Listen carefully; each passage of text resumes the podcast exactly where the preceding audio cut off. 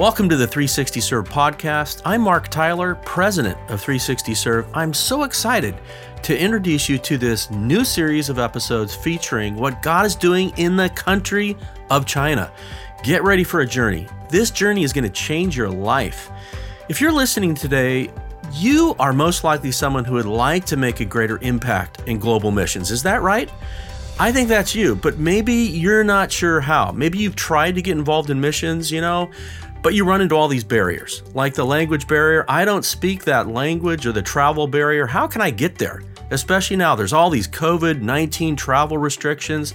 Or maybe it's the finance barrier. I don't have that kind of money to get involved. 360 Serve is about a new way to do missions where we help you support indigenous church planters in many of the least reached countries at the ends of the earth. An indigenous church planter is someone who's grown up and they live in their country. They know their culture and language. They're very effective in reaching their own country for Christ. Today, we're witnessing the greatest turning to Jesus our world has ever seen. That's an amazing statement, but it's true. And it's because indigenous church planters, they're leading the charge. They're bringing the gospel with power to the ends of the earth. They know the language, they know the culture. They're very effective. The 360 Serve podcast is dedicated to interviewing these amazing church planters so you can hear straight from them the incredible things God is doing in the field all over the world and how you can get involved. In this episode, we're going to bring you to the country of China, where you're going to meet our church planting movement leader. His name is Barnabas. He's a dear friend. You're going to hear about his story growing up in China. He's going to share with you many moments where, because of the gospel, he had to flee from the police. Uh, you're going to learn about persecution throughout the country of China for anyone who calls themselves a Christian. Most importantly, you're going to learn about the most incredible house church planting movement, watch this, in Christian history. Now, everyone has an opinion about China, but is the opinion you are hearing the truth? That's a good question. China is constantly in the news. We're always hearing things about China, right? It is the world's largest populated country, 1.4 billion people. It also is the world's second largest economy, second only to the economy of the United States. We're going to get into so many exciting topics in this series on China, but today's episode, we need to jump into the issue that we're all facing right now, which is COVID 19 and its impact on China in particular. I'm so excited to introduce you to Barnabas, my dear friend for over 20 years and our movement leader who knows China inside and out. Here is Barnabas.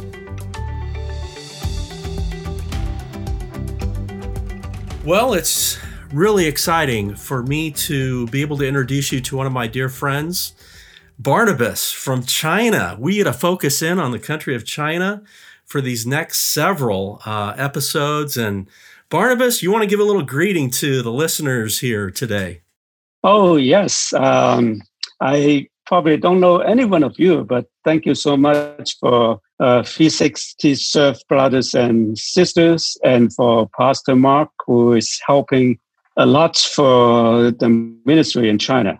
Thank you so much. Yes. Barnabas, uh, we've known each other for over 20 years. So there's so much that we can talk about. And uh, I can't wait for our listeners to get to know you, your hearts, and the story of what God is doing in China and through your life. And uh, we're going to get into some really exciting segments, and this will be exciting as well. But I feel like the issue at hand right now is COVID 19. And uh, I'd like you to talk about that, how that's impacting China, so we can pray, so we can understand. Uh, I know that we've given, you know, to the work uh, to help uh, fund the ministry into China in dealing with COVID nineteen. And but can you just give us kind of uh, an up to date what's going on, uh, just as you'd like to tell us, just the story of what's happening? Um, China is a big country. When we work with the house churches in China, we have connections everywhere in China, in every province, in smaller towns and villages. But still, I find it uh, very hard to know the whole picture, uh, probably because of the government is blocking all the connections. And because uh, everyone has to stay home They cannot travel even to the next village or in cities. They cannot go out to the next building except uh, there will be police or the street guard to escort you to the supermarket. So a lot of times they do not know what is going on even in their own city, except by uh, WeChat. I mean, people will communicate, but uh, but the information is still quite limited. But we believe that uh, the city of Wuhan and Hubei province is very much impacted by the virus, uh, starting in even early in January, February, March. The Wuhan, the city of Wuhan and Hubei province start to open up in the middle of May. And by the end of May, it is kind of opening up for everybody. Uh, there are a lot of people died just in this province and in the cities of Wuhan because uh, the numbers of coffins sold and also the cremation facilities they are fully booked and the government has to stop people going there. I think uh, even in the U.S. you may have uh, read some of this uh, this type of news from China. So it's kind of a mystery, but people all around believe. I mean, overseas Chinese, when we have more freedom on the on press and, and talking about the virus, we believe it is at least five times or even ten times the number statistic that the uh, Chinese government release. It is a huge number. Uh, the one reason they said there's uh, not too many cases because they, they do not test it. They do not even test it. And even if you get a fever, you think you get the virus, you go to the hospital, they stop you going in. We are fully booked. Go, go back home, you know. So they can say that there's no virus or very few virus because they do not test it. So this is one uh, perspective when we look at the virus in China. We all believe there's a lot of virus in China.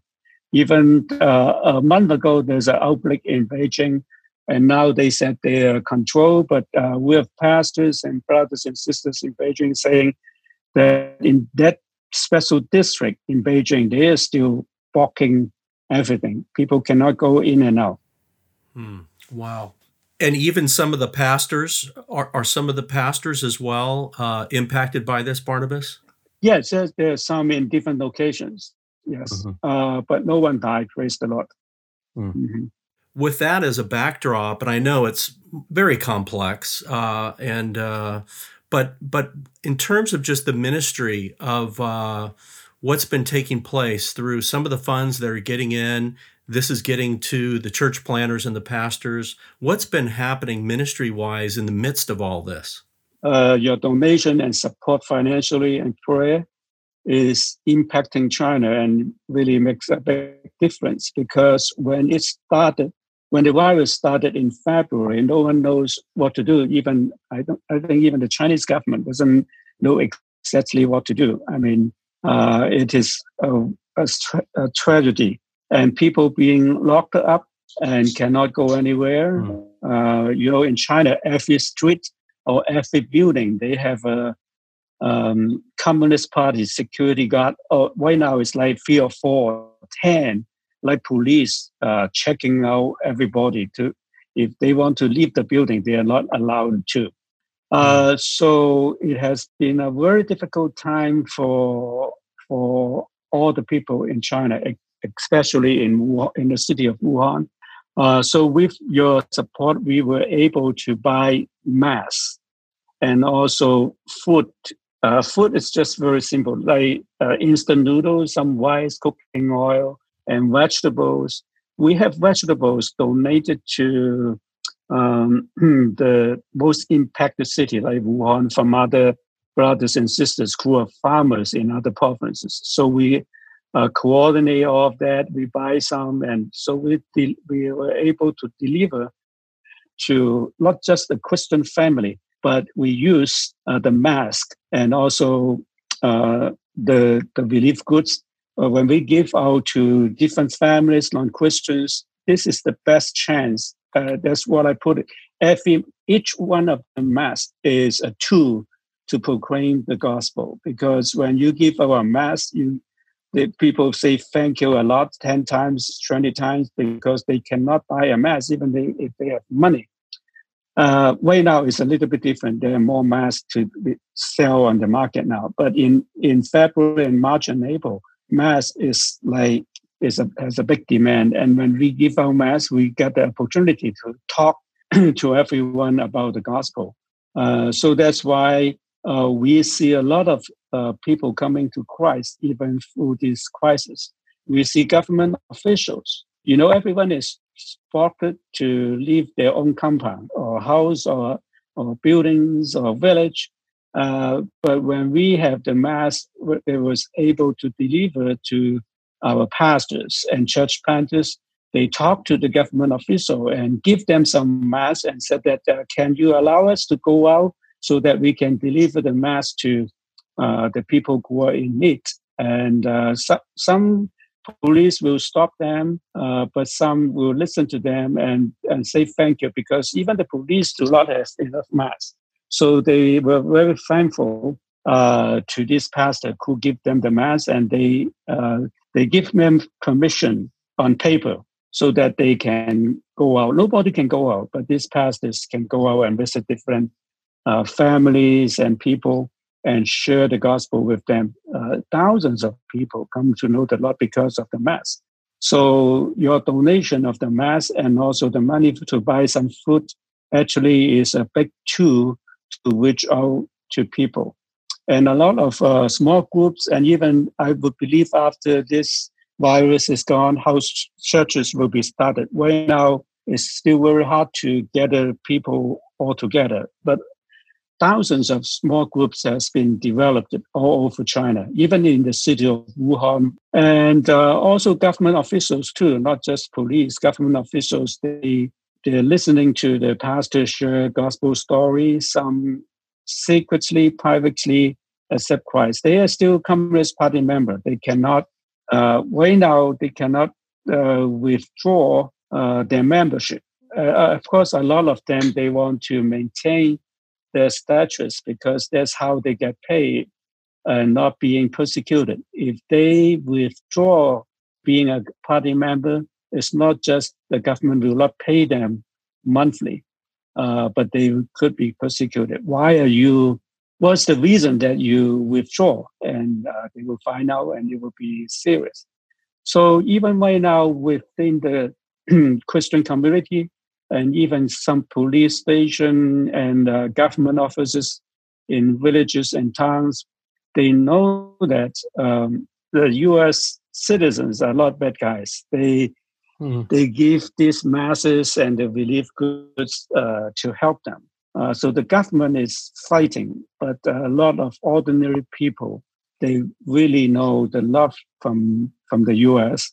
and a lot of them because of the virus uh, they have to stay home, they have no work, they lost their job. But uh, on the other hand, they ha- have a lot of time to think about a lot of things. And one thing they think about is their life. What do they lead? Are they chasing for money? Uh, yes, they, they, they still need money to survive. But on the other hand, they're thinking about the meaning of life. And so when Christians share with them about the gospel, they are willing to join the WeChat call, like a video call every week, and especially on Sunday service. They are willing to join, and they listen to the sermons, and many of them they become Christians just like that. So, uh, and a lot of people, I mean, there's not dramatic miracles, but there's a lot of miracles because there's some hard-minded uh, Communist Party member, no, uh, within some Christian family. I mean, Christians in their family do not think their father, who is a Communist Party member, uh, very against religious and uh, Jesus Christ, they, they will become Christian. But during this uh, several months, uh, many of them, they come to know the Lord. So we believe these are small miracles, but it's miracles because only God can change people's hearts. If our heart can change, I believe that's a miracle. And of course, there are also some uh, sick people uh, when a pastor give them mass and care about them, they they become Christians. And many, uh, I also know that there are many, many cases that people believe they have virus. They go to hospital, and the hospital refuse them to go. Uh, they have to stay home, and they pray, and they recover. And so they said this is miracle, and I believe this is really miracle too. Mm. Amen. Wow.